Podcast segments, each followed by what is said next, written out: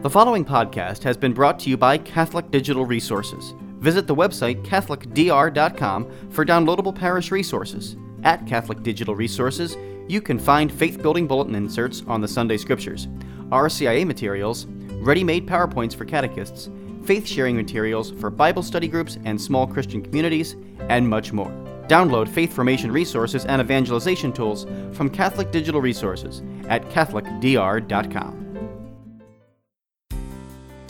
Good News Ministries of GNM.org presents Footsteps to Heaven. Life's a journey full of challenges. Sometimes we get stalled. Sometimes we get sidetracked. When we walk with Jesus in the power of the Holy Spirit to the destination that God the Father designed for us, the results are better than we could ask for or imagine. And now, here is your host, Terry Modica. What do you suppose has been Satan's number one strategy in our lifetimes to suppress the church, to suppress Christianity, to suppress the spread of Christianity, and the effectiveness of Christianity? I think the first thing that comes to most of our minds is, uh, you know, the world's temptations, the world's ideas that are um, that are leading people away from church or away from the idea that they they ne- need to go to church or need to have a personal relationship with God or that God is even real.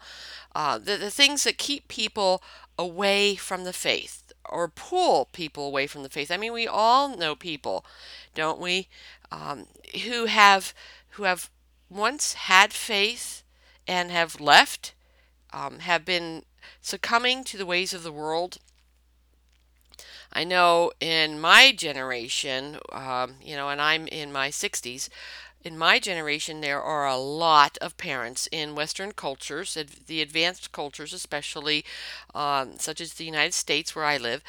Um, a lot of people in my generation who have grown children who have left the faith that they were raised in. It's a very common thing. It's a very heartbreaking thing, and and and I know that there's a lot of of worried, troubled uh, parents out there who have been praying for many, many years, myself included, for the reconversion of people that we have known who once had faith, even strong faith, and no longer practice it or even have any faith at all. Well, as obvious as that seems to be Satan's number one strategy, pulling people away through the world's logic, the world's wisdom, including moral relativism, which I think is the epitome of how this is done, I believe that there is something more, something else. Here it is. This is what I believe. Satan's number one strategy is to convince Christians to be nice. Yeah, to be nice. And that's all. How many of us go about our Christian day being nice and feeling like we are doing our Christian duty? Yes, being nice can be very holy, but there are atheists who are nice too. And there are Satan worshippers who are nice too. You know, and they're they're nice in order to to hide their evil doings. Anyone can be nice, but a Christian is called to so much more than that. And let me ask you this question would you say Jesus was always nice? Would you say St. Paul was always nice? In his letters to the Corinthians, for example, was he always nice? No. Was St. Peter always nice to, you know, read the book of Acts? Was he nice to everybody he encountered? No. Would you say St. Padre Pio was always nice? No. We need to dig deeper to understand what is nice and what is holy. Because if we are not getting into trouble as Christians, we are too nice. And the world doesn't change when we're just being nice. We cannot conquer evil when we are just being nice. We cannot convert sinners. We cannot evangelize people. We cannot get people to come back to the faith or come back to church by just being nice. In John 6, verse 29, Jesus said, This is the work of God, that you believe in the one he sent. We all know that we are called to do the work of God. Everyone, all of us, every Christian is called not just to go to church, but to do the work of God. Every time I go to Sunday Mass, I see a lot of nice Christians. And many of them are not fully participating in the Mass. Many of them are there because they believe they're supposed to be there. Um, it's their duty, it's their Christian responsibility. When they do that, they're fine. Um, this is what will get them into heaven. These nice people are very often not singing along in with the songs uh, or saying the words that we are all supposed to be praying together.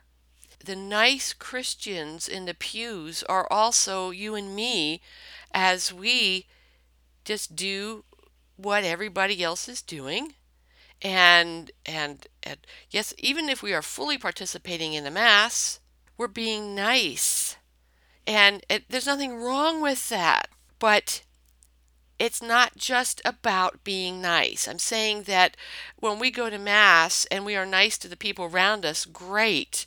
But what if somebody sitting next to us is not fully participating in the Mass? That gives us a clue that they need to be evangelized. And what do we do about that after Mass? You know, do we even do the nice thing of inviting them out to dinner so that we can have develop a, a relationship with them and and evangelize them? Help them become alive in the faith? In other words being nice isn't enough. We need to be friendly we need to be outgoing. We need to be brave. We need to be courageous. We need to step out of our comfort zones. And and that's a biggie. We need to step out of our comfort zones so that we can make a difference in the lives of others, helping them come alive in the faith. If they're there in church, come help them to become more alive in the faith. If they're not in church, help them to realize that there is so much more that God offers them than what they are now experiencing, coming fully alive in the faith, inviting them to do that. And being nice alone is never going to accomplish that. As I said in John 6:29, Jesus said, "This is the work of God that you believe in the one he sent." And then later on in the Gospel of John we read, and this is from chapter 14, I am the way and the truth and the life. Jesus is saying this. No one comes to the Father except through me. Okay? We know this. He is the way, the truth, and the life. How many people do we encounter every day who is headed to hell? Who does not know or believe that Jesus is the way, the truth, and the life? if we are just nice all the time, people are going to go to hell because of that. Take a look again at this scripture from John chapter 14. I am the way and the truth and life. That is verse 6. Skip a little bit ahead. And in the same chapter, Jesus says, Amen, amen, I say to you, whoever believes in me, whoever believes that I am the way, the truth, and the life, will do the works that I do. And what did he say in John 6? This is the work of God that you believe in the one he sent. Okay, what does that mean? Looking in the context of, of John 14 here, whoever believes in me will do the works that I do and will do greater ones than these. From that's verse 12.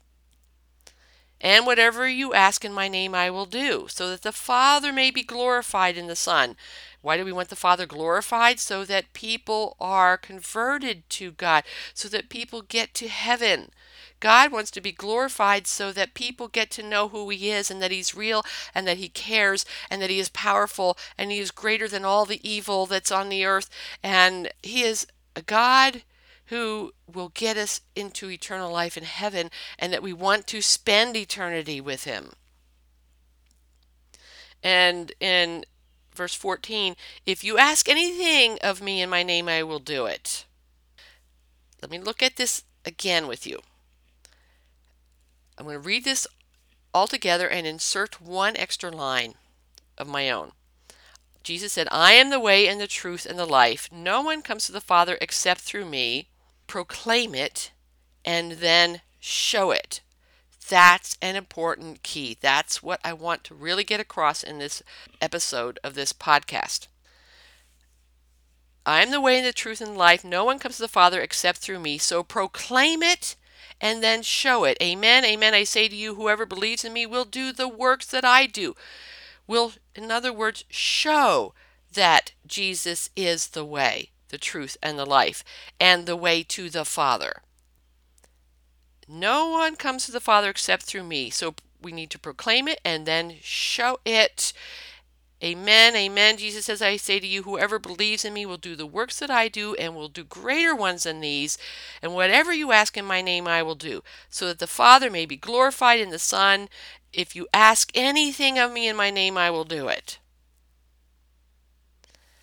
Because Satan's number one strategy is to help us all be nice Christians and help us to feel satisfied with that, that we are doing enough by being nice. Satan has made us, the body of Christ on earth today, many of us, much of the body, impotent. Satan has disempowered us so that whatever we ask the Father, whatever we ask in the name of Jesus, it doesn't happen. He isn't glorified because whatever we ask in the name of Jesus doesn't happen. Or many of the things, the majority of things that we that we've asked for. We all have long lists of things that we've asked for and haven't gotten answers to. Why not? So we rationalize, well, it's because you know God's answer to this is no. Well, let me ask you this. Let me, let's put this into a, a different perspective. When you're in pain and you ask Jesus to heal you and you don't get a healing, why would God want you to stay in pain? Okay, there might be something to learn from the pain. There might be something he wants to accomplish through the doctors and medicine. There might be uh, a mortification, a, a sacrifice he wants us to make for purification. You know, my husband and I often say, we're cutting short our purgatory time from this pain that we're suffering now. Well, that, that can be very true. But what is also very true is pain is a distraction that keeps us from being fully focused on God. Or and or keeps us from fully being his instrument in this world. Keeps us from from helping others um, or or from paying attention to the needs of others because we're focused on our pain. We can't help it. Pain does that. Pain makes us focus on ourselves. God designed our bodies to have pain be a wake-up call that says hey something is wrong and needs to be fixed. But do we believe that God can fix it? God works through doctors, yes. And that's probably the second thing we should do. The first thing, pray. Ask God to, to help us be healed, and then go to the doctor, but continue praying and expect that God is going to do something powerful in order to, to not only to heal us of the pain, but to help us grow stronger in faith and get our minds off of ourselves, our focus off of ourselves and and onto God and help others get their minds onto God. What kind of a witness are we that God really cares if we're walking around in miserable pain all the time? We need to realize that being a Christian, we have been commanded by Jesus. When he says, I say to you, whoever believes in me will do the works I do and even greater ones than these. I mean, what's a greater one? You know, what's greater than Jesus, what Jesus did. Okay, Jesus walked on water. How many of us have walked on water? Jesus raised people from the dead. There are people today who have been raised from the dead through people who are strong in the knowledge and faith that God really still does miracles today. But so many of us, myself included, have been trapped in the lie that comes from our advanced civilizations where science is is the god and logic is the god and now we have um, our own wills becoming god that, through moral relativism. Uh, where our eyes are not on the true god and we are not taking literally seriously god's commands to be his instrument in the world not just proclaiming that Jesus is the way, the truth, and life, but showing it. Showing it, demonstrating it. God's divine power is what convinces people that the truth is true. God's divine supernatural power intervening in people's lives backs up the words that we speak when we say that God really cares and that God is greater than any problem, and that God is greater than all evil. Without that divine power breaking through in us and through us into the world, we are just being nice Christians, living our lives, rationalizing why we don't see miracles, so that we feel okay about it. But I believe that someday we are going to come face to face with Jesus on our as as we give it our final breath on earth, and Jesus is going to say, "Why didn't you do what I asked you to do? Why didn't you pray with the belief that I was telling you the truth when I said you will do greater works than me?" and even the same works as Jesus. I mean, let's let's the greater works. I think it's for example, Jesus did not have the tools to make podcasts, you know, two thousand years ago, and at the end of this podcast, as in all of my Footsteps to Heavens episodes, when I share a word of knowledge of what I believe the Lord has given to me to share with the podcast listeners, they are all about, they are they are all designed for the purpose of demonstrating God demonstrating, not me because I can't do it. God demonstrating his divine power to show that he really cares. This is why I am adding this to the end of each episode.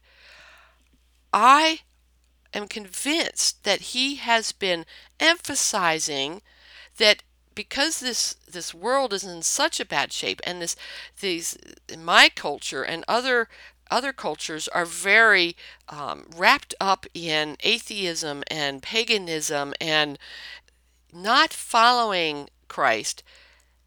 God wants to turn that around. God wants to change that. God wants to make a big difference in the world and we are his hands and feet. He does it through us. And we're just sitting on our hands being nice, being chicken, being afraid that if I speak up and say, hey, you're in pain, you're suffering, may I pray for you? What if we pray and nothing happens? This is what we think. Well, the question really is what if I don't pray for this person? Well, nothing's going to happen. And not only that, I've denied God the opportunity to work through me. Maybe He won't work through me, maybe He will work through me, but I've got to give it a try. We need to be courageous Christians, boldly trusting God to fulfill the word that He gave. Whoever believes in me will do the works that I do, and greater far than these. Let me share a little something with you. One of the reasons why this is the focus of this particular podcast is because this scripture from John 14 was the gospel reading from the Friday before I recorded this podcast. And yeah, we have daily reflections. By the way, you know, I write reflections on the readings from Mass for every day of the week, and you can, if you're not subscribed to them yet, you can get subscribed to them by email and by WhatsApp through the Good News Ministries website, gnm.org. Um, and the reflection that I had written for this particular scripture encountered a lot of problems in getting published. A lot of things went wrong. And one thing after another. And it was so strange, so many things going wrong that the team and I were going, What in the world? What's going on? You know, why is this happening? apparently Satan doesn't want this published. Apparently there's something in in this one that that Satan doesn't like. So, you know, I took another look at what the the reflection was about and I took a look at what the gospel reading was that the reflection was about. And I said, "Well, yeah, Satan doesn't want people to know that Jesus is the way, the truth and the life." and that we are called as Christians, as believers in Christ, to do the works and greater works than Jesus. Satan doesn't want us to get out of the trap of believing that we do not have within us the power for miracles. And when I say within us, I'm saying it is God within us that does it. I'm not saying that we have the power, but we have Jesus in us Therefore, he wants to do what he did before. He wants to make a difference. He wants to heal people. And why? Pay attention to the book of Acts. When the church was first getting started, time and time again, first the word was proclaimed, and then by signs and wonders, people were healed, people were converted, people became not not everybody became Christian who saw signs and wonders. But time and time again, you see in the book of Acts that more were added to their numbers, more were converted because of the twofold process. The word, the truth was proclaimed, and it was followed up with signs and wonders. We live in an age where the word is not enough. People aren't believing the word. But signs and wonders are hard to disbelieve. And they really say that God cares. So, all of you who are listening to this podcast, let me reassure you that God cares about you and His divine power is active and alive and wants to become more so in you. To demonstrate that, that truth that I have shared, here are three things that that I believe the Lord revealed to me. I mean, it could have been my imagination. Please let me know if it was not. If this speaks to you, contact me through my website, gnm.org. Go to the contact, you know, there's on the nav bar, there is a, a contact uh, button. So let me know because that'll build up my faith. And by the way, in past episodes, people have done that. And people are saying, wow, God was speaking to me through the word of knowledge that you received. So, my friends, this does work. People are discovering through this ministry of sharing the word of knowledge at the end of my podcast. They're they are learning better than before that God really knows them and cares about them. Okay, so the first the first thing I'd like to share I think that God showed me that someone has a pain in their right shoulder. And I felt the Holy Spirit give me this question to ask you What cross are you carrying? You have the pain in the shoulder because of a cross you are carrying, and Jesus wants to heal your pain by helping you carry this cross. And he is saying to you, rely on me more heavily. Also, I felt that the Lord was saying that there are a number of people who are looking for a job and have been looking for a job for a very long time and praying for God's help and still not finding that job. And it's causing big financial problems and it's a very scary situation. Jesus wants you to know that He has heard your prayer, He has not abandoned you, but He wants you to cast your net on the other side. Remember how Peter and his and the other guys were out fishing all night and didn't catch anything. Do you think they never stopped to pray? I mean, they were strong believers. You know, they, they were good Jews. They, they, they believed in God. And then, even after they had been following Christ for three years and they'd seen his crucifixion and seen his resurrection, and then they went fishing again and caught nothing overnight. You think they weren't praying for help? But they caught nothing. And then in the morning, when they when they're giving up, they're pulling the boat in. It's like, well, didn't catch anything. Uh, I don't know how we're going to uh, to earn our, our living today there was Jesus on the shore, and he said, Cast your net on the other side. And they did, and they brought in a huge haul of fish. So much so that the net could have broken, but miraculously it did not. Jesus says to you, my friend, cast your net on the other side of your boat. Stop looking in the direction that seems logical, the direction that you want, the direction that you're used to going in, the direction of your comfort zone. I have something else for you, and it will be an abundance for you. But start looking in another direction. Okay, and in a third word of knowledge, I saw an image of a very large church with a very small door at the base of it and I saw someone standing at the door facing it facing in but not yet opening the door. And I see Jesus next to this person with a shepherd's staff. He is the good shepherd. And he is saying, Do not be afraid. You are heading in the right direction. Go in through this door. Do not be intimidated by the size of the project that lies ahead. If any of this speaks to you, my friend, please let me know. And to everyone who's listening to this podcast, let me give you the key to becoming God's instrument of doing the works that Jesus did and even greater ones, being his instrument of divine power so that we can change the world and lead others to Christ and build up the faith of those around us, starting with your own faith.